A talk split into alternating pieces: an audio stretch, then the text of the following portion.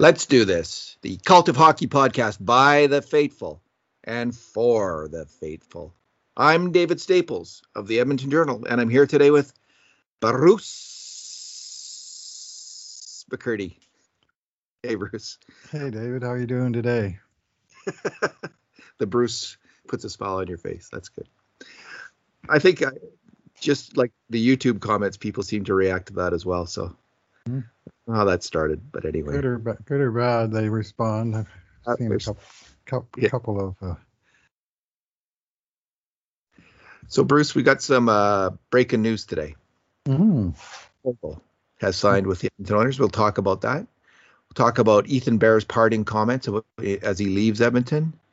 We will talk about the big boys bomb, which is about to hit the Edmonton Oilers and we'll talk about the Derek Ryan signing. That's kind of leftover business. Plus, we'll dig into a little bit of a rumor that came up that uh, had Oilers fans a Twitter on Twitter and other places yesterday.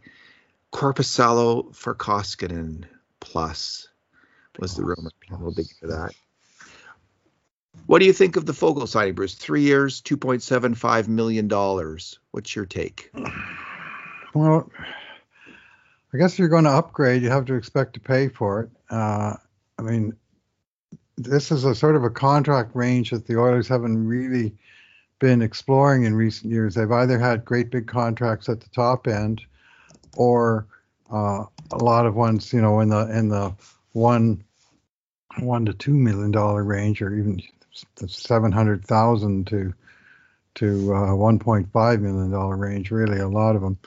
Uh, but it seems to be fairly commensurate with uh, the game that Foegele brings. I mean, he's uh, 25 years old. He's presumably still getting better. You know, certainly his statistical profile says he is. Three three goals, three seasons already of double-digit goals, and not at all pumped up by power play or, you know, playing on the Sebastian Aho, Teuvo Teravainen line or anything like that. Like he's a middle six uh, grinder and and uh, gets results. And so the Oilers will lock the guy up at a reasonable cost. I mean, one way to look at it is that he's making uh, less than half of what the Oilers previously paid Milan Lucic or James Neal to do the job as a you know more or less three left wing. So uh, and he's younger and improving and arguably better than those guys already. In fact, I'd say it's not even that arguable. I'd say he is better than those guys already, and he's going to help. He he has scored at um, the rate of a second line winger in the NHL for the last two seasons. Bruce, he's he's averaged uh, about 1.8 points per 60, which is a fairly good rate of scoring at even strength especially as you say, I didn't know that. That I hadn't dug into this player too much. I haven't written about him yet. That he didn't. I didn't understand that he had not gotten much time with their top attackers, Aho and Teravainen in, in Carolina. So that's that's even better. Um, you know, it's significantly better than most players on the Oilers, most wingers on the Oilers. And I, I, I was hoping that he wouldn't sign like like uh, let's look at the Puljujarvi contract. Um, it was good, for instance, that was two years, right? Because um, yeah. if he had had the year that he just had, he'd be signing for considerably more right now. And I like that where you cover yourself on a player like this. He's 25 years old. He's if he's going to be a good NHL player, good NHL winger, these are the years for a player like this. You know, a somewhat physical yep. player, uh, drives the net. Uh, this is the moment where you're going to if you're going to make a bet on him as an NHLer, this is exactly the time. So if you just sign him for one year, um, let's say they got him one year at two million dollars a year, or 1.9 million, or something, 1.5, or whatever it might be.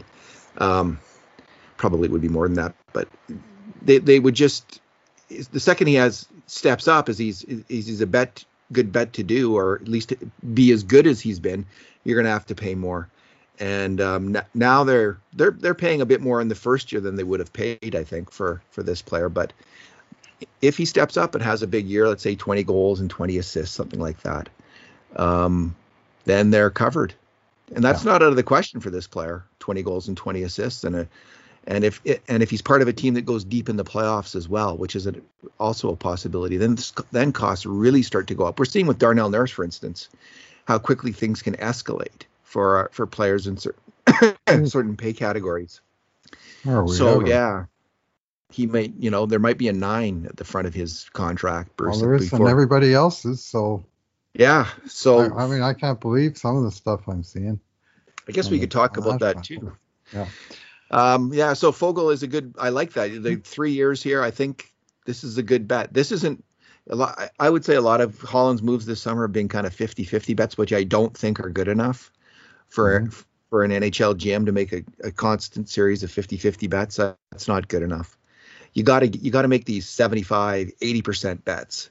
And this is this is in that category. I, I, I quite like this move.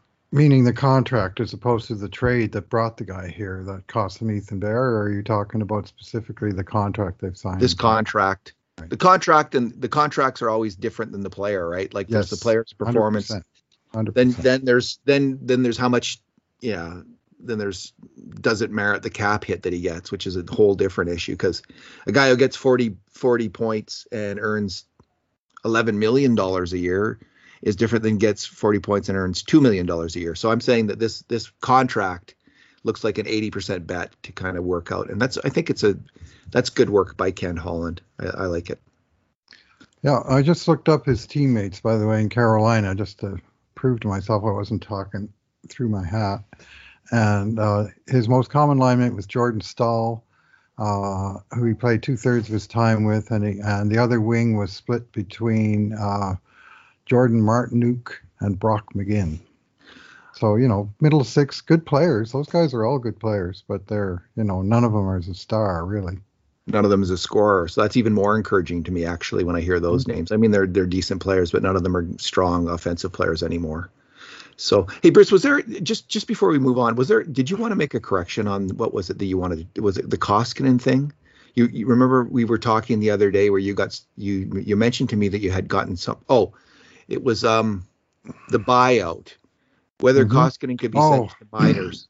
And you were yeah, suggesting I, you were debating whether this totally was a brilliant idea or not. And I was thinking, uh, are you sure you can do this? And now, now you're sure that they can't. So why yeah, are you sure they can't bury Koskinen's contract to get under the cap at the start of the year? Speaking of talking out of my hat, um, uh, which is a polite way of saying talking out of my ass, uh, I was uh, uh grasping at things mid podcast as opposed to thinking them through, which is generally a mistake. Uh, the idea of burying a Mikko Koskinen in the minors uh, for a day and then bringing him back, they can only bury $1.125 million, which in the case of Koskinen is exactly 25% of his cap hit, but that's all they can bury. So it's not like they can do a dollar for dollar exchange any any big contract they send to the minors, the maximum they can they can uh, bury at the minor league oh. level is uh, is NHL minimum plus 375, and the minimum now is 750. So 1.125 is a magic number for the next two years of how much can be buried of any contracts. Just like they sent Kyle Turris down, they're still going to have to eat 525,000 of his cap hit.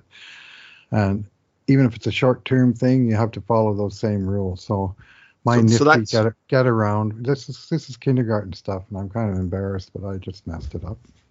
So that's for any NHL team. That's the rule. It's not just. Yes.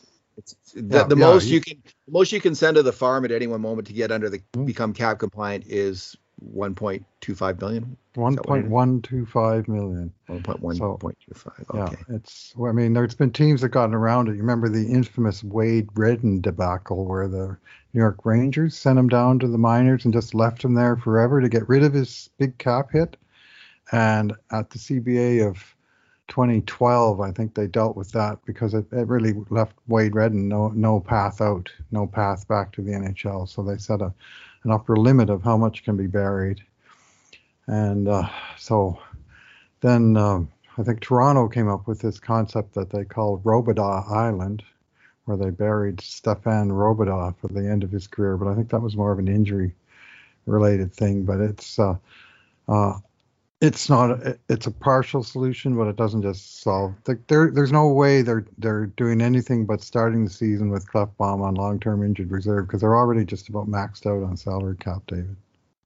These salary cap issues, mm-hmm. um, all of them are both hard to understand and hard yep. to explain. Uh, yep. For instance, we heard Ken Holland recently in a press conference talk about for five minutes about some issue ar- around the, the cap. Mm-hmm. I think it was around mm-hmm. Klefbom retaining yep. blah blah he made zero he made absolutely zero sense to me bruce. And i listened to it i think twice and mm-hmm. i couldn't get grasp what he was maybe other people grasped it and i didn't that's a possibility but i he just it just I, was around and around it went and i just didn't get what he was trying to say or even what like even the mechanical part of what he was saying in terms of the how the salary caps work he didn't he was unable to explain it at least so that i could grasp it.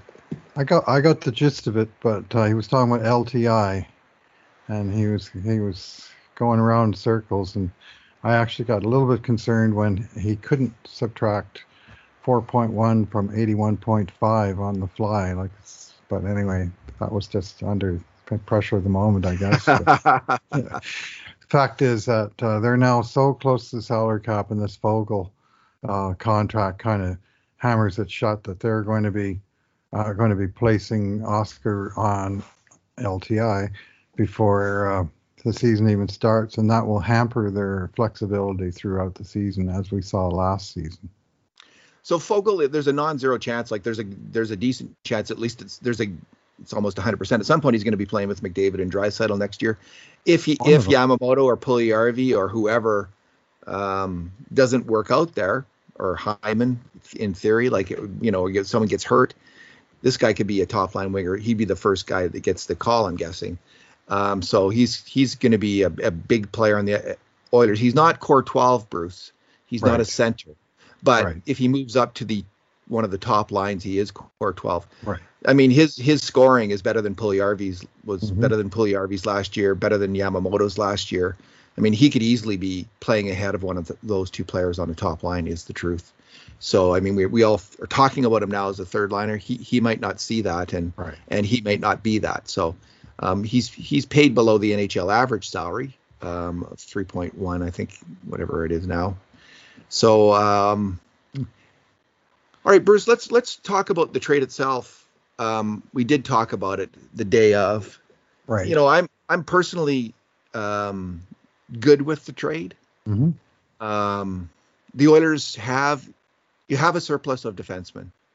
Um, you, even though you don't have enough really good defensemen, Mm-hmm. Um, you do have a surplus of young defensemen. Yep. And below Jones and Bear are this are a group of young players bubbling up. And I, I think the prudent thing to do in that in that situation is um, I, is to trade uh, Jones and Bear and, and, bring in other talent and let the, let those young guys bubble up because it you're in a situation where Jones and Bear may have peaked, may not have peaked. It's kind of iffy. You don't know, but there's undeniable an even greater potential in players like Bouchard and, and Broberg, and I and I would argue Samorukov as well, as as opposed to Bear and Jones. And I not everyone's going to agree with that, but that's my opinion. So I, I like the trade. I, it made sense in that regard. You got a surplus, you got a need. Mm-hmm.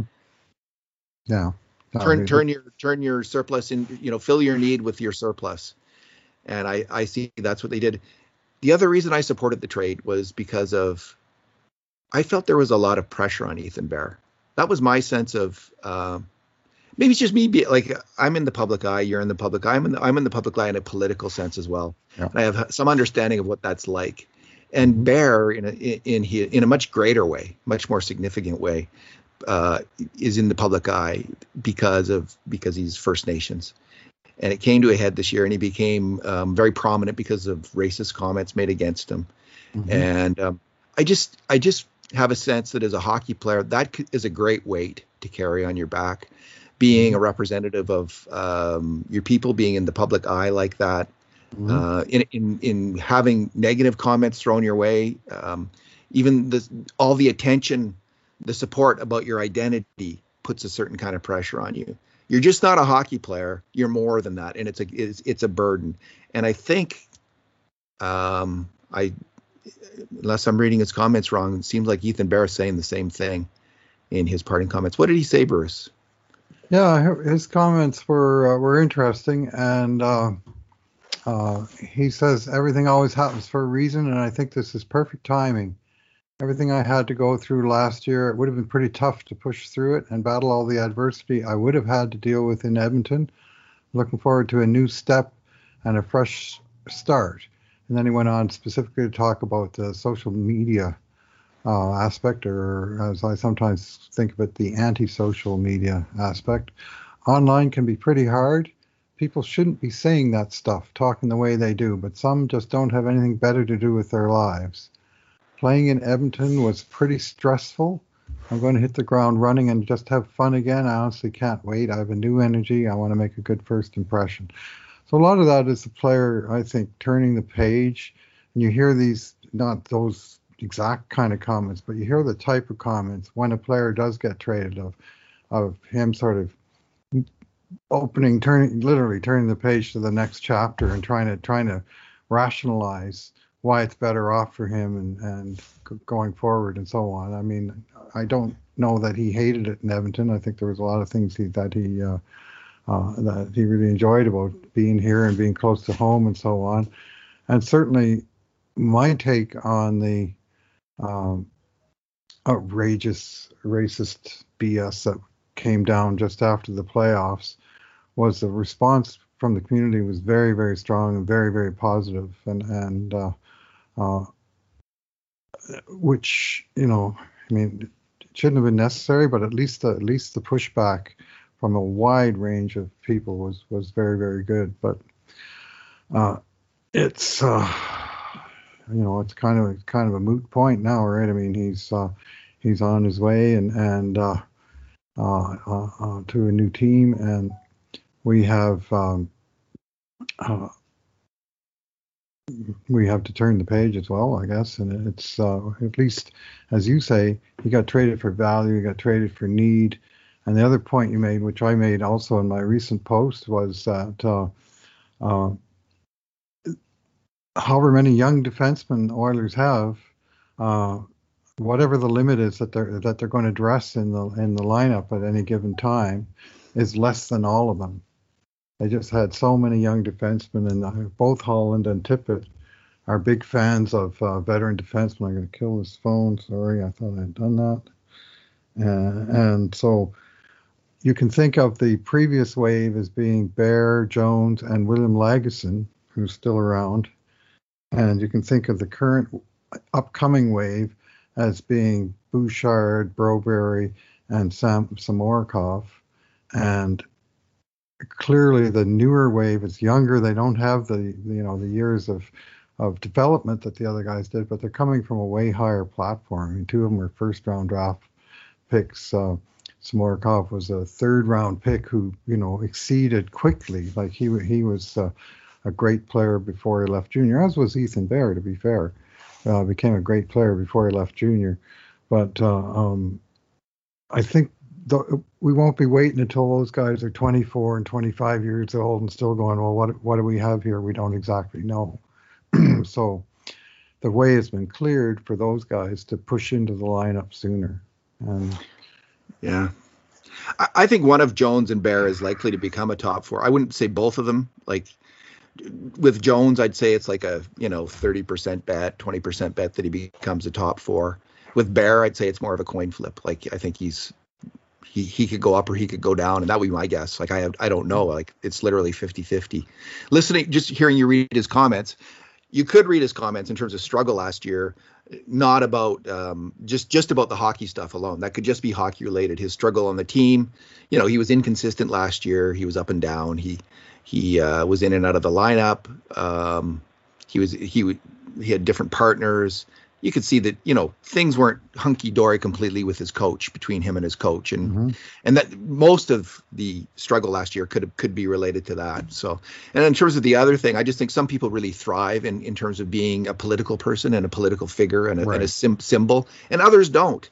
Mm-hmm. And my reading of Ethan Bear, just looking at the guy, like seeing him and, and se- sensing his personality, I didn't really think that was his cup of tea. He just strikes me as a, as a great young guy and a, and a super hockey player. And now in Carolina, that's all he has to be. That's all he is. And I just think that's really great for him. I think that's probably the best thing for him, and he's just going to go there and be a hockey player. That's it. That's good, and I think it, it increases his oppor- chances of of succeeding without that kind of pressure um, um, around him.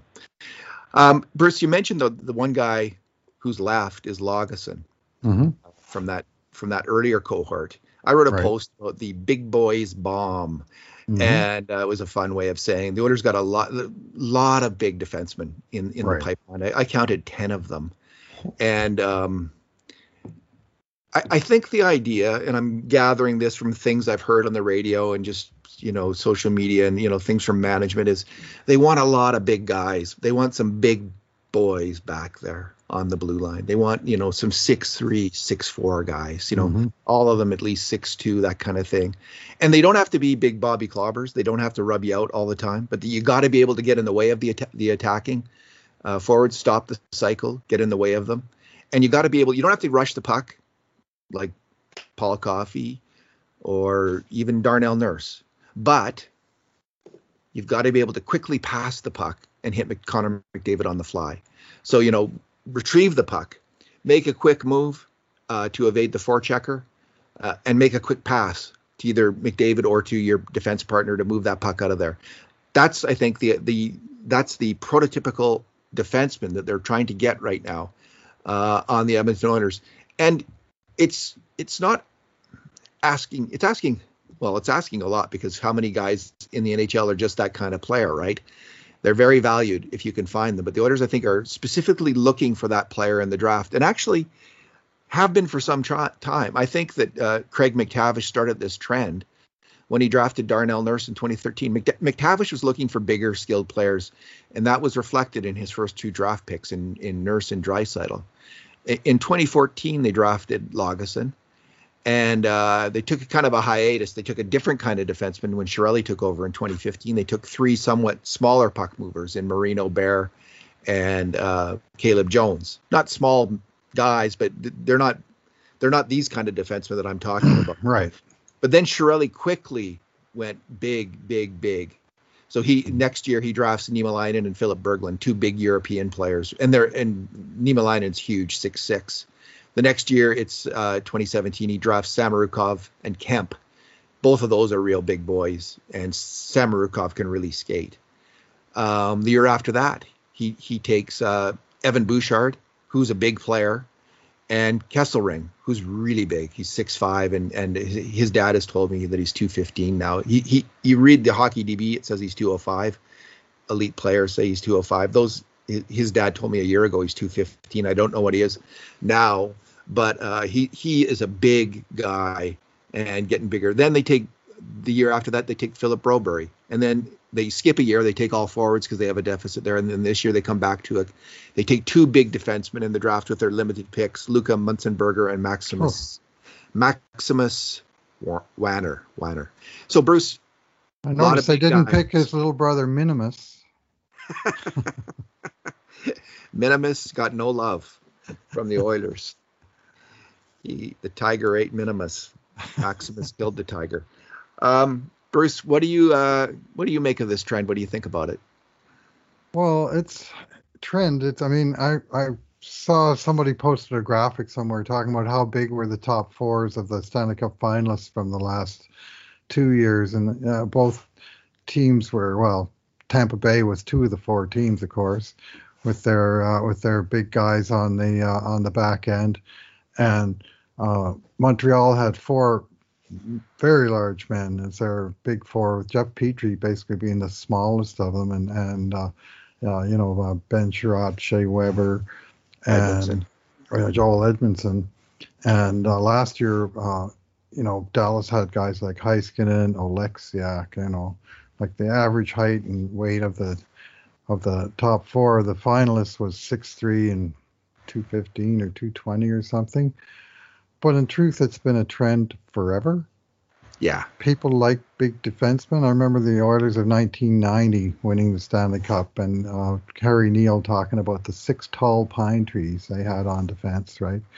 Guys like uh, Randy Gregg, Steve Smith, and, you know, uh, Kevin Lowe, all guys that were, you know, six two, six three.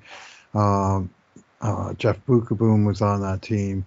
and it's always been a pref- a preference, not a necessity, just a preference of coaches to have, uh, and not even necessarily every single defenseman. Obviously, there's room for for small guys. I mean, the Oilers just signed Tyson Barrie to a three-year extension, and uh, they just traded for Duncan Keith, who's uh, you know not not a monster by any means, but uh, uh, you want to have at least some. Like if you have a defense, I was shaping up that the Oilers might have uh, have uh, four or even five defenders below 200 pounds playing on a yeah. game night. That's a small crew. I mean, you got Darnell Nurse, but even Darnell's not out on the ice for 60 minutes of a game, right? So that you you want to have uh, uh, some uh, some like there's there's there's just there's advantages for for uh, for reach, for leverage, just for pure strength in puck battles, for protecting the net front. You know, there's there's a lot of reasons that uh, uh, size matters uh, on the back end, and so finding at least a balance for that, and uh, you know, if it comes to a driving thing, well, we want we only want to draft him if he's big. That would be a mistake. But if you have a choice between a big guy and a small guy, and it's equal, I mean, that's otherwise, and uh, then that might be a, a, a worthwhile uh, tiebreaker. Let's call it that way. The Oilers have ten players in this kind of category in this big boys brigade, and the good thing is that uh, five are lefties and five are righties. So, um, you know, they need they probably need about well, if the Oilers are going to be a competitive team in the McDavid era, they're going to need replacement players who are cheap. A lot of these players are going to be coming along two, three years from now and they, they will be cheap. And if they can get if they can get two top four D men out of that group, and if they can get two more bottom pairing D men out of this group, this Oilers team will be really well served. And I don't think that's too much of an ask because of the talent of these players. I mean, uh, between Bouchard, Broberg, and and Samorukov, I think that they should be able to get two top four D men. It'll be very disappointing if they don't. So, um, Bruce, Derek Ryan. Uh, mm-hmm. Uh, we last podcast we we did just as they were about to sign Ryan. What do you mm-hmm. think of mm-hmm. that signing? What's your yeah, it was pretty strange. Eh? I mean, Ken Holland was given this press conference, and I think it was Daniel Nugent Bowman of the Athletic that asked him about.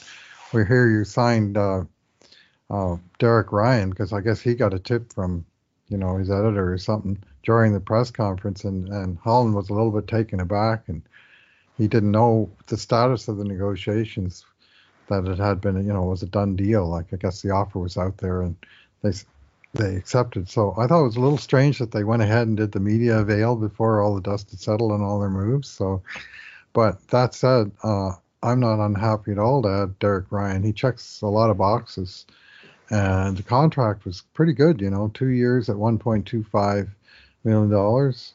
Uh, so, you know, it's case so it's close enough to that 1.125 we talked about earlier that if suddenly the wheels fall off and he can't play anymore they can you know they can they can uh, uh, send him out with minimal expense of you know $125,000 it would cost him against the cap very cap so the not so much of a risk. I mean, he is 34 years old. The bigger risk is, you know, can he help the team and and and and he had an off season a little bit in 2021. He only scored two goals after being a you know a double digit scorer for I think four years in a row. Uh, pucks weren't just weren't going in for him in Calgary, and I think his role was was diminished a little bit. Uh, but what he does do well is stuff Oilers really need. He's a right-handed center, which uh, the only one they have is Ryan Strome. Uh, he's a right-handed center who's very good in the face-off circle, which really they haven't had for a long time. Uh, I guess maybe Boyd Gordon was the last one. Uh, he kills penalties, uh, almost two minutes a night killing penalties, definitely in Calgary's top four all the years that he was there. Uh, and so he's got um, uh, a good background of scoring and a very unique career path. He's a very interesting player. You know, he spent four full years at the University of Alberta Golden Bears. I watched him play a bunch of games at Clare Drake Arena, and he was a hell of a player in college. But you, you just said at that time, pick one player off this team that's going to be in the NHL. I, I'm not sure I would have just said, well, it's obviously Derek Ryan. like he he just kept improving. He went to Europe for four years. He came back. He played one year in the AHL, and suddenly at 29 years old, he was a rookie in the National Hockey League, and he's gone on to play 345 games, NHL games. Like a really quite a remarkable story. And if you look at his statistical profile, he kept on improving basically every year. He either his totals went up in the league he was in, or he moved on to a newer, tougher league every year, right up to age 33. And now he's so he's he's one of those very rare players that that demonstrably improves year after year, well into his 30s. So hopefully he's got a little left. Well, you know, his point scoring, like in terms of a total points, was not good last year. It doesn't look good. 13 points in 43 games doesn't blow you mm-hmm. away. But when you go by points per 60, Bruce, right, he's at 1.84 points per 60, That's which very good. which it ranks 157th mm-hmm. out of 432 regular NHL forwards. His 101.84 points per 60 is tied with Nazem Kadri and Phillip Danault. Huh. So so um, hey, that's not bad. And um, there's not, you know, there's miles on this player, but there's not tons of hard miles. I don't think he's he's generally been okay in terms of health. He seems to stay healthy most seasons. In fact, he's been healthy um, pretty much all of these seasons. I think he might have been a healthy scratch sometimes in Calgary, if my memory serves, a few times. Or he was on waivers. He got hurt. He, he broke a or finger. did he get hurt? Oh, he missed all the game. He missed 13 games in one go with a broken finger. So that's okay, another reason his stats are down. And his ice time was cut a little bit. And I'm not sure if he was maybe playing hampered for a while or or what. But all the games he missed were due to due to a single injury.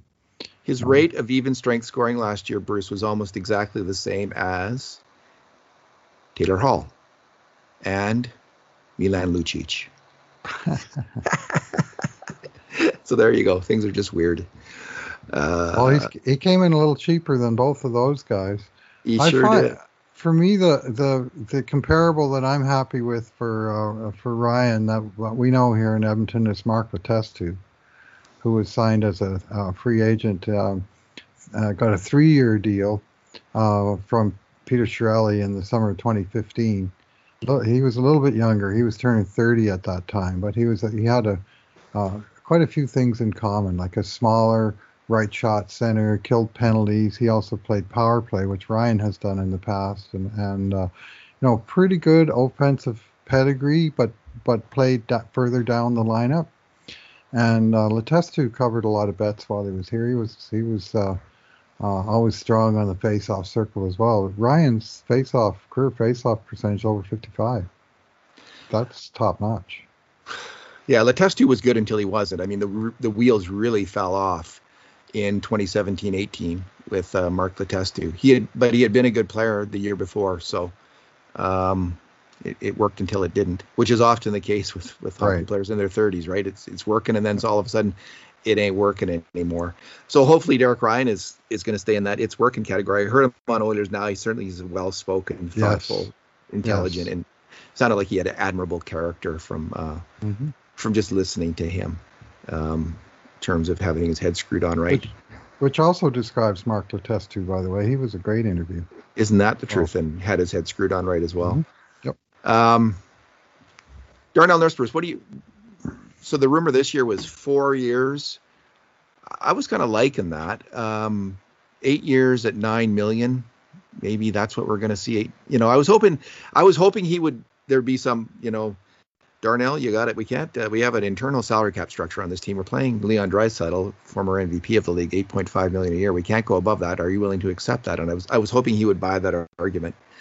Um, I'm, I'm increasingly skeptical that's going to be the case when you see players like Zach Werenski and others um, signing for nine million plus a year. Now that was an overpay, I think. but uh, yeah, I'm a fan of I'm a fan of Werenski. I have him in my keeper league. I followed him pretty closely for a number of years. He is a good player, but I couldn't. I was shocked to see the the price tag. Well, I and, think they have to pay, right? Mm-hmm. Columbus, like it's like one of these cities like Edmonton, as we're starting to hear now, like Edmonton, like Edmonton, where you got to overpay. Columbus might be in that same boat. Seth Jones, oh, he was at nine and a half. Uh, Dougie Hamilton, nine million. And if you're Darnell Nurse's agent, you can disappointed. A couple of those contracts, I thought, you know, how how much worse are you going to tell us Darnell is than these guys? And you know, it's going to be a, a tougher negotiation because of all these new nine million dollar. You know, they've just raised the bar on, uh, uh, you know, good uh, mid-career defensemen has gone from you know the sevens to the nines, just like that. Whatever the contract is, the, the four-year deal actually really appeals to me. Mm-hmm. Um, you know, then then if he for some reason gets injured or isn't doesn't you know keep improving or regresses, and it's just four years as opposed to eight. I, I would like. I mean, some some people might say, well, you want to make it as long as you can and tie this guy up. Well, if the Oilers are a winning team and he wants to stay after four years, then then he'll sign a new contract here. Yeah. And I just think it covers you on that very risky long term. I mean, I, I, was listening to Ray Ferraro's podcast, and he said on these was, he was talking about seven years, seven year mm-hmm. deals, and Ferraro's comment was, I mean, who has seven good years in a row? Nobody. You know, th- there's exceptions to that, but his point was like he scored 40 goals twice in his career, but right. those were peak years. Right. And the other years he wasn't that player. So mm-hmm. Darnell Nurse just had a pretty good scoring year, and yeah. but he can easily not have that kind of scoring year um, going forward. So I would prefer four, five, six years as opposed to eight. But I'm not going to squawk. I mean, he, he'll only be 34 at the end of an eight-year deal, I believe. So uh, 34, 35. So it's not crazy towns if he gets if if they go eight years. And um, what do you think? Well, the four years set the stage for potentially uh, a nervous summer of 2025 with both McDavid and Nurse uh, angling for renegotiations at the end of that season. But uh, uh, the idea, at one level, it makes sense that this is our window. We're going for it now. Sign here, Darnell, and and uh, and then you know you'll still just be what 31 in the summer of uh, of 2026, pardon me, because he's still got a year to go and four years on top of that. And McDavid's got five years to go, so it's a five year window. Yeah. Then he can sign his Seabrook contract. That's when yeah. Seabrook signed. He was 31, I think, when he signed that eight year mm-hmm. new eight year deal with Chicago that uh, the Blackhawks certainly lived to regret. They just traded it for um, for Tyler Johnson. Chicago did traded Seabrook to Tampa Bay, and their endless, bottomless pit long term injured reserve fund. They'll figure out a way to get the most out of that, I'm sure, in Tampa. Yeah, they sure will. Scammers they also, they, they also signed uh, Corey Perry two times one million. I saw that. They signed uh, Eric Bogosian three times uh, eight hundred and thirty-three thousand. You rarely see a three-year deal at such a low price for a proven player and they found they signed Alex uh, Boulet Bout- Barrett. Barrett, yeah, the, the hyphenated guy. Uh, three years at, at, NHL minimum. All three years at NHL minimum. How often do you see a three-year contract at NHL minimum? And he's a guy they signed out a junior. That was a great scorer and junior. Was too small. So in other words, he's the next Tyler Johnson, the next Yanni Gourde that they just moved on from after getting many years of great service from each guy. And now they've got uh, uh, the uh, uh another young fellow all lined up on the absolute bargainest of bargain contracts for three years. And man, do they uh, do they know what they're doing down there in Tampa? Anyway, let's move on. That's my little Tampa riff for today. I'm jealous. there can only be one Tampa Bay. Um, Bruce, uh, let me see.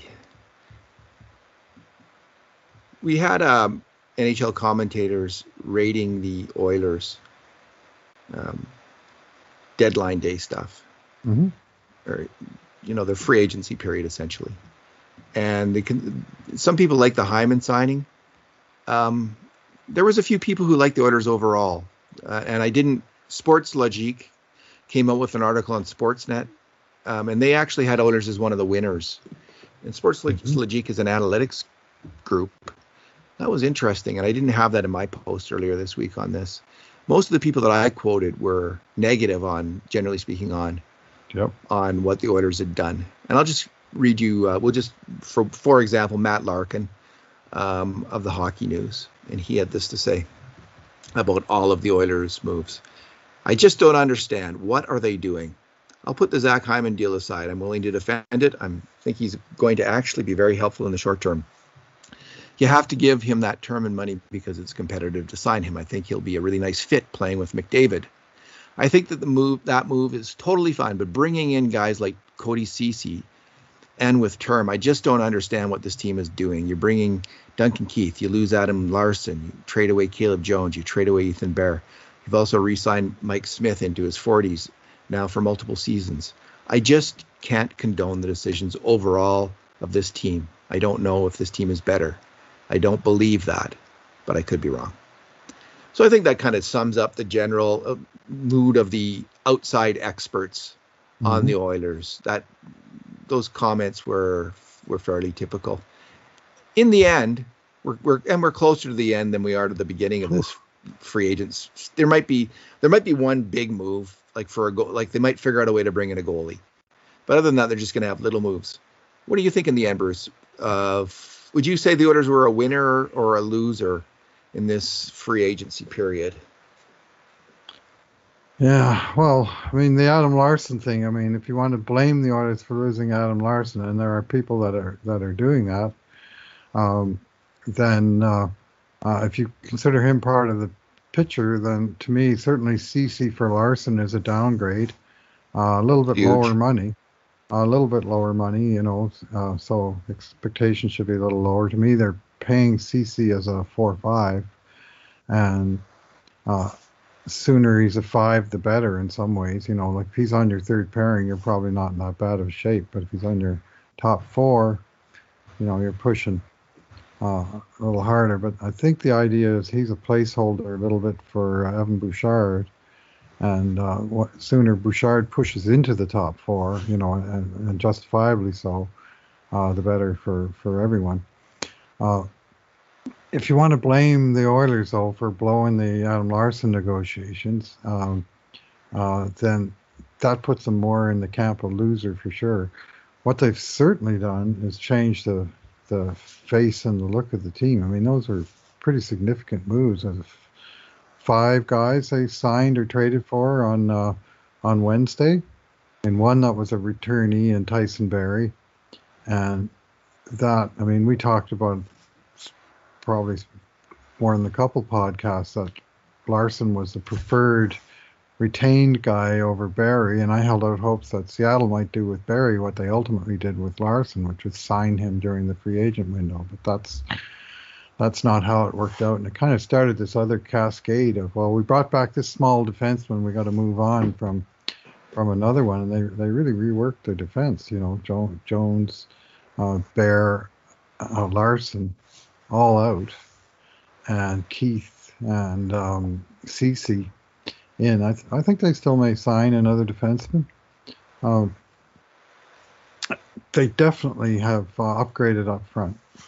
Uh, Hyman's a, uh, a better player for the top six than any other options that, that they had in house, and Foegele is a really good solution for improving the bottom six, which desperately needed improvement after getting waxed uh, last year to the tune of 35% goal share. I mean, fixing the bottom six is a is a priority. And I guess one way to look at it is you can say, well, they brought in Derek Ryan, Warren Foegele, Zach Hyman. Let's flip Zach Hyman to his natural right wing and just say they're a forward line. How would that? How would they do as a forward line? Would they outscore their opposition? Would they, you know, improve Edmonton's chances of winning a you know a, sort of a, a uh, hypothetical game situation? Are they are they going to help you win games? And I I think yes, and I think you know that they would perform well as a line. They will be split up onto at least two, if not three, different lines. But they're those those players are going to help up front. And the concern for me is the back end. Duncan Keith is a massive gamble, and not um, not free agent related, but certainly off-season related. That was the you know the first move that sort of triggered the the avalanche was bringing him in, and Keith, like there are there are some folks that have written the guy off. Um, he was in a kind of a tough circumstance in Chicago, though, where he was playing.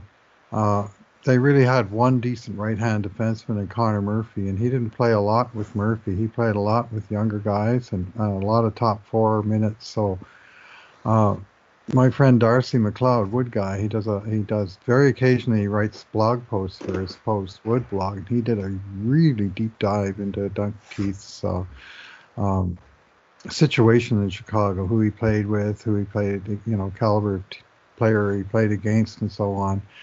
And his conclusion was a lot more positive than uh, if you just sort of looked at the numbers and say, here's a here's a 38 year old guy that's fallen off the cliff and it's, you know, heading for heading for a hard landing.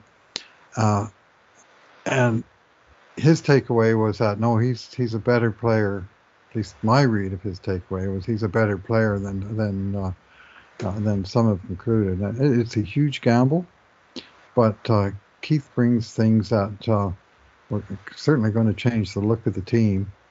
Ideally, he would have been paired with Adam Larsson. Secondary choice, he would have been paired with Ethan Bear. Well, neither of those things are going to happen. He's probably going to wind up with Ceci, and we will see. Yeah, yeah. Uh, um, we'll see with Duncan Keith. I mean, if we've mm-hmm. talked about this a lot. I think most yeah. people commenting on him haven't seen him play last year, and, and until I see him play, I'm not going to hazard a guess. Uh, Bruce, they they headed into free agency with a lot of money. They had a lot of money to solve problems. They had a big need. They had a need at um, well, their top. They needed two left wingers essentially, um, with Nugent Hopkins unsigned, and they needed a third line center and I think they needed a goalie. I think they needed yeah. to, to bring in a goalie. So they those were the needs heading into free agency.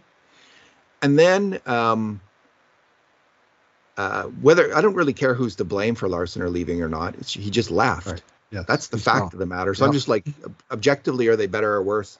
Yeah, that makes them a whole lot. So then they had this huge need on uh, right defense. Absolutely, it suddenly became um, almost their biggest need, probably their biggest need, you know, because they had already locked down Hyman by then. So it became their biggest need, and and um, so obviously they, filled the left wing spot, and I think they. I don't like the eight year term of either of those uh, contracts for Hyman or Nuge, but they the cap hits are are lower than um, be, because the terms longer, the cap hits were lower, and that's the trade they made. And and I also get the idea of winning now. So you, so you make these maybe not great long-term bets in order to win now. So I think that's I, I understand the thinking, and I in the end I approve of both of those deals more than I disapprove of them. So that's a win. The goalie thing, this is not a win, and they have yet to resolve the Koskinen thing.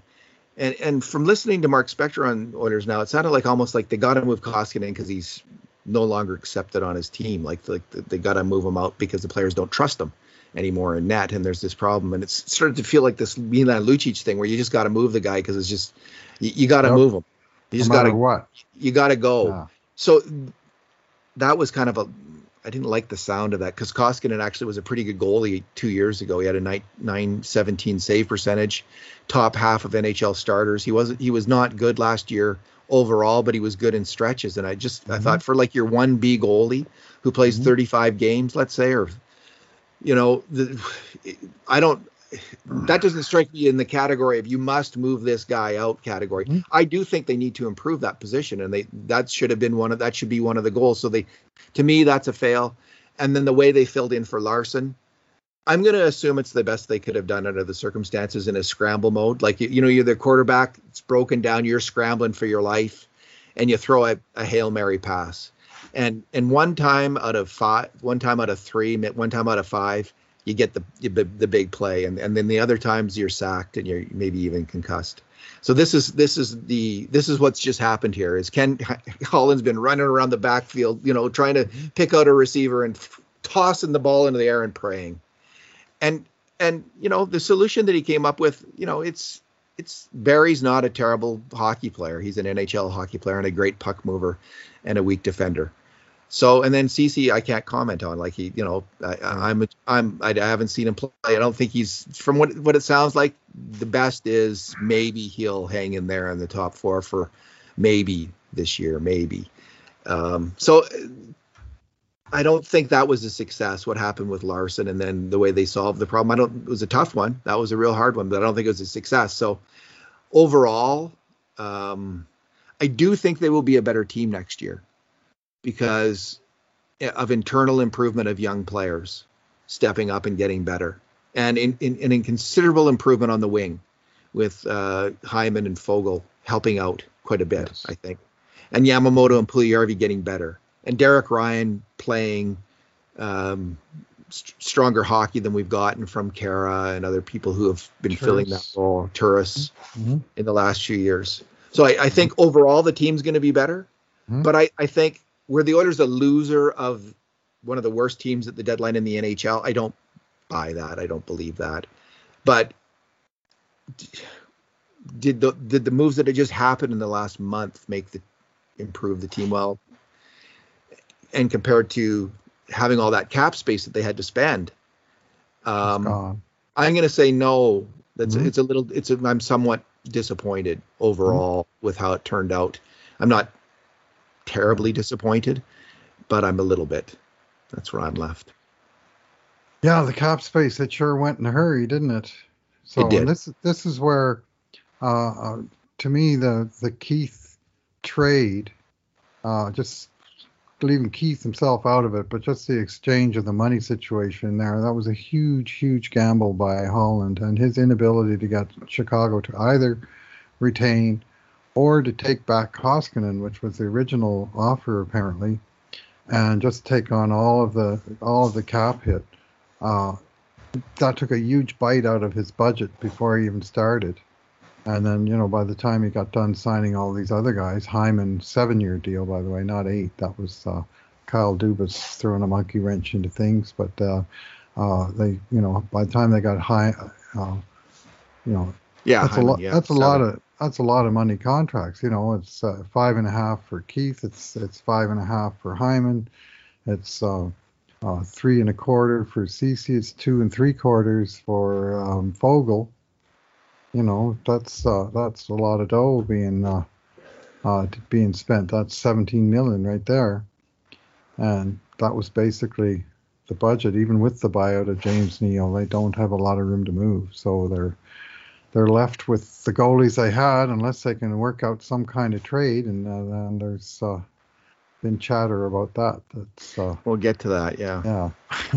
I didn't like that Ceci contract at mm-hmm. all. I mean, mm-hmm. for for the caliber of defenseman that people talk about him being, like that was an mm-hmm. overpay in term terms of both term and salary. It seemed like, and maybe that you know the one one of the things that we all have to consider in thinking about the Edmonton Oilers, thinking about the NHL is like we know this in the NBA now. The players are the GMs, the star players run that league and with their agents and they they figure out well i'm going to play with you and you're going to play like we're going to and we're going to recruit him and we're going to put together this super team. That's the nba right now. We don't have that he- uh, in our heads about the nhl yet because it's not quite there yet. But i think it it is on it is kind of the reality. This is a this is a league where the agents have the power and um, they decide where who's going to get who and which team is going to go up and which team is going to go down. And, they, and the GMs are trying to persuade them and doing what they can. And but really it's the agents who who hold the cards and, and the power. And you know so the Oilers you know and and uh, my point on this is when you're judging how Holland did you have to try to figure out what exactly were his options. They might have had a list of 15 players um, for right D to fill in for Adam Larsson but if this top eight guys on that list, there's just no way they're coming here. Right. It's just not happening.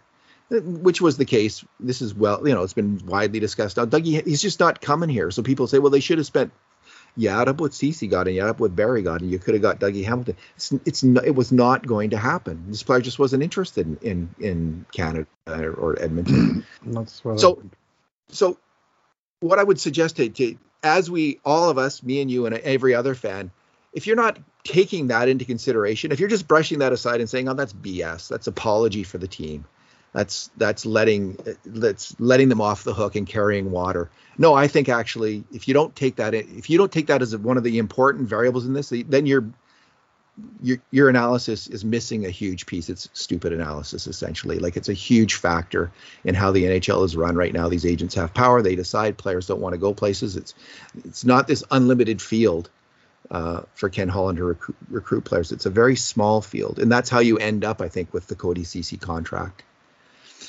Speak, uh, but that's not to let the GM, GM off the hook completely though, because they can make mistakes. Go ahead, Bruce. Sorry. Yeah, I was just going to say you have the G. Um, the agent, uh, J.P. Barry, the agent of both Adam Larsson and Oscar Klefbom, who also happens to be the agent of Cody Ceci, saying, "Well, now that you have a big hole in right defense for the next four years, boy, do I have a solution for you."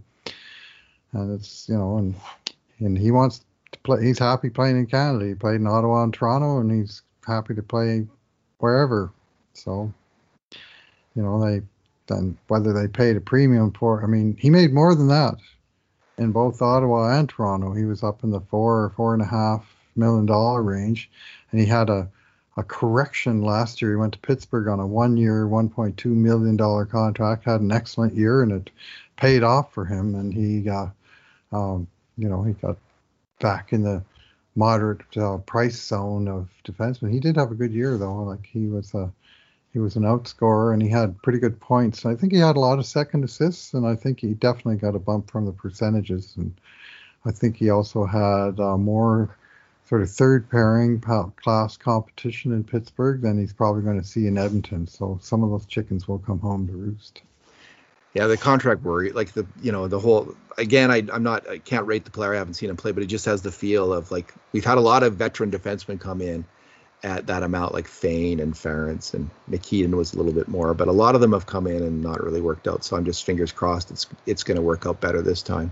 But again, to me, it's one of those 50-50 bets, not at like not that 80-20 bet that you'd like to make, but maybe the 80-20, like when you're scrambling, when you're that quarterback, you don't have the 80-20 percentage play. You're you're going for something mm-hmm. a little bit more desperate. Uh, and speaking of desperation, Bruce, there was a rumor here like of all the rumors that I, I, I was a little upset at the Duncan Keith stuff and and sad about the Adam Larsson thing, like frustrated mm-hmm. and sad about yep. what happened there. Although Larsson was free to move, and I completely wish him well in the other city that he's gone to, which I don't will not name. Um, the rumor that I don't like, that I've liked the least of any rumor that I've heard, uh, is this one that came out yesterday, and I think Frank Seravalli started it with the idea was they're going to trade Mikko Koskinen in his $4.5 million per year contract uh, with one year left to Columbus for Joonas Korpisalo. I think he's got, what is his contract? One year at 2.8. 2.8. Eight. So there's 1.7 million dollars different. So you trade these two goalies. Koskinen's 33, 34. Korpisalo's what 26, 27. Yep. Considerable difference in age there. Mm-hmm. Uh, but the the Oilers to get Korpisalo would have to throw in a first pick and or wasn't exactly and. clear and Dmitry Samorukov. And when I heard that, my it was just like, God, this can't be true. Like, tell me this isn't true. Mm-hmm. This isn't happening. This can't be happening because just a quick look at the stats. Korpisalo's stats are are worse than Koskinen's stats for the last two years. Mm-hmm. He is not statistically a better goalie. And I can see trading this kind of stuff, Koskinen, it's a salary dump when Edmonton moves him. You're going to have to give up something. I can see that if you're going to get a better goalie, if you're going to get, uh, what's the guy from Arizona, Darcy Kuemper, Right. I wouldn't like, I, I don't want to see Samorukov go. I like the player a lot, but I could see trading the first pick in Koskinen for, uh, for Kuemper. That would be okay. You're getting a better goalie probably. But for Korpisalo, mm-hmm. yeah. Oh man, Bruce, it made my head hurt. And then so finally Ryan Rishaug at the end, like people were venting, including me, all day on uh, on social media about this, and and Ryan Rishaug of TSN finally ended it a little bit and calmed everybody down somewhat. He said, "quote Korpisalo for Koskinen and a high pick or prospect is not something the organization is considering at the moment. Mm-hmm. Have a great long weekend, everyone." And so that I was relieved to, to read, even though there was the at the moment in there, I was relieved to I was relieved to hear Ryan say that. Maybe they just saw the blowback and thought, "Oh, geez," and and had a second look at this. Bruce, what was your reaction? Uh, about the rumors, I yeah. it just about made my head explode. That the, you know, I mean, Seravalli's a credible source. Uh, and we have the recent example of the Duncan Keith rumors where we were sort of going, well, they'd never do that. Surely they'd make him retain or they'd take something back or they'd send us some assets or something. And none of that stuff happened. And in fact, the worst um, fears of a, of a Keith trade came to be that the Oilers gave and gave and gave and took the whole contract back. So you know when you when you when you have that in the sort of recent uh, memory banks, uh, it makes it tougher to take. But uh, uh I mean, Korpisalo, uh, his his uh, last he had a good rookie year with a 920 save percentage and then since then, 905, 897, 897, 911, 894. Like, that's not even an average NHL goalie. That's, you know, I mean, well to me, below that, average. The 900 save percentage, that is the Mendoza line of hockey. If yeah. you're below that, you you know, you're just not getting her done. And I I just cited their stats side by side. Like, uh, uh Koskinen, uh, had better goals against, better save percentage, better one loss record. And I got some pushback from people saying, if you're looking at their stats and not the actual players playing different teams and different, this is the NHL. There's a sort of a, a, a standard of play for, I mean, sure, they didn't have any common opponents, any of that stuff. But I don't buy for a minute that Columbus was a complete tire fire, whereas Edmonton is somehow this above average team or something that, that that the, the platforms are that different. They're playing against NHL competition, and neither of them had a good year. But you know, Korpisalo has been below that 900 mark three out of the last four years. Why are you targeting that for at all? Let alone why are you targeting that? And, and so, as I understood it, Seravalli said that was basically the ask from Columbus, and that's it. Just remains an ask. And I mean, the big okay. difference from that being an ask from Columbus as opposed to that being an offer from Edmonton. There's an enormous difference between those two things. But it got out there on social media, and of course, immediately became, why would Holland be offering that? What an idiot! He's got to be the worst ever. And, you know, and away they went, and uh, just turned into this huge. I, I, I literally just when it started, I just turned off my phone and walked away from for several hours. I just I don't even want to get it. I don't even want to go here. Just, I did. You know what? I didn't. I was thinking, am I going to write about this? Like, you know, we write. I write about the rumors. You write about. We sometimes write about these. And I just thought, no, I, I just, I'm tired. I'm mm-hmm. not writing about this. No. I just hope it goes away. I was thinking, I was trying to think of all the time Frank Seravalli's been wrong, and I thought, okay, well, just two weeks ago he rumored about Dougie Hamilton maybe coming to the Oilers, right? He, he, he wrote a speculative piece and said that was a possibility. So I was thinking, okay, maybe this is like that. Maybe this is just him trying to piece together things. But it's I don't know. There was enough out there that there's seems like this was was being talked about. Now listen, if they trade if you traded Korpisalo for Koskinen straight up, that would be a good deal for the Oilers because they're similar goalies and they're similar enough that that would be okay.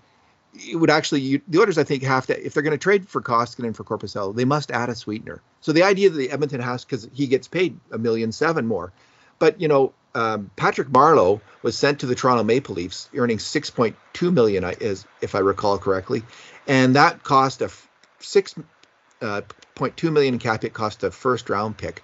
This is 1.7 million dollars difference in their the contract. It shouldn't cost one a first and and for a, one, a player on one year, yeah, one year cap hit shouldn't cost. It should not cost a first pick and more. or Dmitry Samorukov. That's that's where this just like so what should it cost? 1.7 million dollars. Let's say they're, they're they're valued about the same or cost Korpisalo is valued a little higher because he's younger. What sh- what would then be a reasonable sweetener? It would be an interesting question maybe a third round pick maybe a second round pick but a first and a prospect like Samorukov, like forget it. Like anyway, that's the ask. It's not. It's not. I gotta.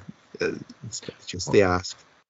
Korpisalo had one good season in 1920 where he was 9-11. He had 60% quality starts, which is good, uh, which is a number where he's actually been very poor, 41, 38, and 42% quality starts in the other three years lately. But he, he had a strong playoffs where he beat Toronto in a high-profile series, and a couple of games were shutouts. There was overtimes. You know, there was, uh, uh, and then uh, uh, eventually, they lost out in the in the second round uh, of the playoffs. But he did, you know, he had a decent run in the playoffs. But I would take four years of, of data over two playoff series worth of data, ten days out of ten, and he's um, to me averages would be kind.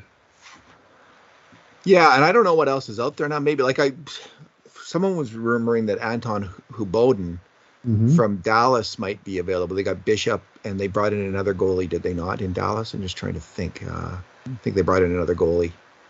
Uh, Holtby? Um, did they bring in Holtby?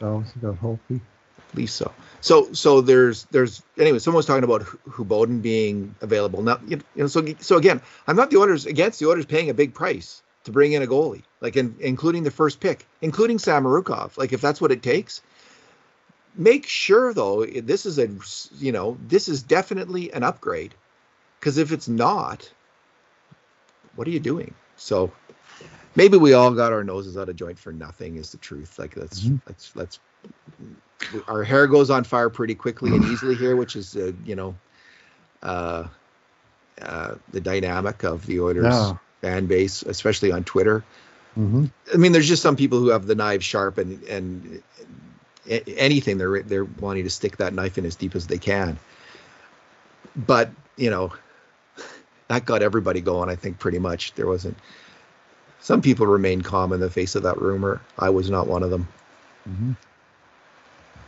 let me just see holtby yeah no it's just they've just got Khudobin and jake Oettinger currently listed on their roster at least as per uh, uh, oh next season. Sorry. The no, they signed Holtby, I think. Let me see. Yeah, no, uh, let me get Dallas Stars. Right. Yeah. They got Holtby and Khudobin and Oettinger. And Bishop, because Bishop hasn't gone anywhere. Oh, okay, and I thought. As he. Uh, I'm just reading a blog post. The Dallas Stars do not expect Ben Bishop to play for them again, at least not for the upcoming regular season. If they did, it would be hard to justify bringing in a fourth goaltender in addition to Bishop, Anton Khudobin, and Jake Oettinger. What does Bishop earn? Probably way too much. Big, um, big money, but he's been he's been fighting injuries the whole time. Yeah, so all this a good young goalie. Um, I, am I bet you they're looking at Oettinger and Bishop, uh, Oettinger and Holtby. Is like, why do you bring in Holtby if you think Khudobin's going to play? Because you have Oettinger, Uh, who was okay. Anyway, so that I don't know if if you could work out something there. Like, would you trade Koskinen and first for Khudobin, for instance? Um, now Holland has said he won't do a one-year rental. I don't think Khudobin's actually well, I think on he's one. Got two, I think he's got two more years. So, so I'm just speaking off the top of my head. You know, we're making up stuff now on the fly, which, which is when we get in trouble, Bruce. Uh, oh. But does that make sense? It, it makes just off the top of my head, it makes more sense than the um, other deal we were talking about. So anyway, we'll see what the Oilers do there. I mm-hmm. it, I wonder if they will solve this goalie thing. You know, it's been suggested Bob Stauffer and Oilers now has has said several times maybe you just go into the season with these goalies. And right. This is the point I wanted to make. Let's say let's say the reason you're trying to make this this trade is you got to move Koskinen because it's just not working out. He wants out. The team's lost confidence in his glove hand as Mark Spector suggested on Oilers Now. Um, it's time for him to go. Here's here's maybe what you do though if you can't get a decent a deal that makes sense is you go to your team leaders, you call them together, Duncan Keith and McDavid and all these other guys, and you say, listen, you know we're not we can't give away the farm in order just to move. He's struggling. We know this guy's struggling. You know that we, but so here's what we're going to do. We have Alex Stalock under contract. Mm-hmm. Yep. He's going to be our backup. He's he's Plan A. Uh, he and Mike Smith are Plan A, and Koskinen uh, has to fight t- to to get ahead of them. Right. That may happen, and if that does, we expect full we expect full support from from our leadership group with this player. until we're able to. And maybe, and maybe he'll surprise you. He has played well in the past, and if he doesn't, and if Stalock doesn't, then we are definitely that's item number one this year through the year is we have a first pick that we are willing to move in order to get a goalie this year, and that's what we're going to be trying to do all year long. Um, if these other two goalies don't work, can you live with that? And you know, I think the answer should be yes. That that should be the plan rather than make you know the kind of trade that was suggested, whether it has the air of reality or not with Korpisalo. Well, maybe Korpisalo trains with uh, McDavid, Nurse, uh, Foegele, Hyman, Shore, all those fellows that Gary Roberts uh, um, boot camp there. Could, could Koskinen could Koskinen get an invite maybe, or is he like a is he a Sneetch without you know like? yeah. Anyway, uh, makes me wonder. It is a, that that was an interesting um, little snippet the Oilers let out there about all those guys training together, and it it uh, it raised some questions. But you know, my take was that uh, you're better off bringing in McDavid's friends and going out and trading for his mortal enemy like uh, Pete Chiarelli did. So there's some logic to it. Anyway. Uh, I didn't mind. Uh, I'm sorry, I'm just thinking about something else just trying to just I'll get the one final piece of information here. Any final thoughts, Bruce? I yeah, Anton yeah, ben, contract. Ben Bishop never moved from Dallas. I thought I'd seen him moving around, but he's been there and he missed the entire playoffs in 2020 when they went to Stanley Cup Finals, and then he never played at all last year. And uh, he sounds like he's in the Anton, or sorry, the Oscar Klefbom mode of of you know being out indefinitely. So. Uh, Khudobin's a nice guy, but uh, old older goalie, and he's got term. So two years know, at three point three million, Bruce. Right. That's um, not terrible. that's not terrible. He has a uh, no trade clause. Player submits a four team no trade list. So um, Buffalo, Edmonton, Winnipeg, and uh, no. Columbus. Like all the teams that need a goalie, maybe all the teams that need a goalie that he doesn't want to go to hey, maybe he could be persuaded to come here. This you never know because it's not like Edmonton is a team. There's no, there are some benefits of playing at Edmonton. You get to play with Connor McDavid and Draisaitl and on, on a pretty good team here. And um, so anyway, we'll see what happens on the goalie front. We shall see, Bruce. All right. Uh, it's final. a major outstanding issue right now. I mean, they yeah. they they dealt with what for better or worse they dealt with issues elsewhere on the roster, and the goalie situation just remains unchanged. The only thing they did there was bring back Mike Smith. So they basically, you know, they brought back last year's starter. They still have last year's backup. They still have the the black box mystery that is Alex Stalock, and three guys pushing from below. That if you went out and signed a, another goalie for for term, then that blocks the path for any of those guys. So for I realize goaltending is a different equation than any other position, but uh, if you're a Stuart Skinner and you've already been a pro for three years and you're facing a fourth year in the in the farm, and all of a sudden you're looking up at two goalies that have multi-year contracts up there, and you're starting to think, well, where do I fit? So playing out the Koskinen card. Uh, as the backup with Stalock as the backup backup, it's not a completely untenable solution unless the players have utterly lost co- confidence in Koskinen, and even that can change. You know, the guy comes back, he gets hot, and you know. Yeah, and they have Stalock, right? Like they got in this other NHL goalie. He he missed all of last year though, and he's not mm-hmm. young. He's 30, yeah. 33, 34. None of them is young. None of them are young. Koskinen is 33, and he's the youngest of the three. So the pup. Mm. All righty. Well, Bruce, why don't we leave it there? Sure. That's good. Thanks for talking. All right. Thanks for listening, everyone. And in the meantime, and in between times, this has been another edition of the Cult of Hockey podcast. I hope Ethan Bear crushes it in Carolina. Me too.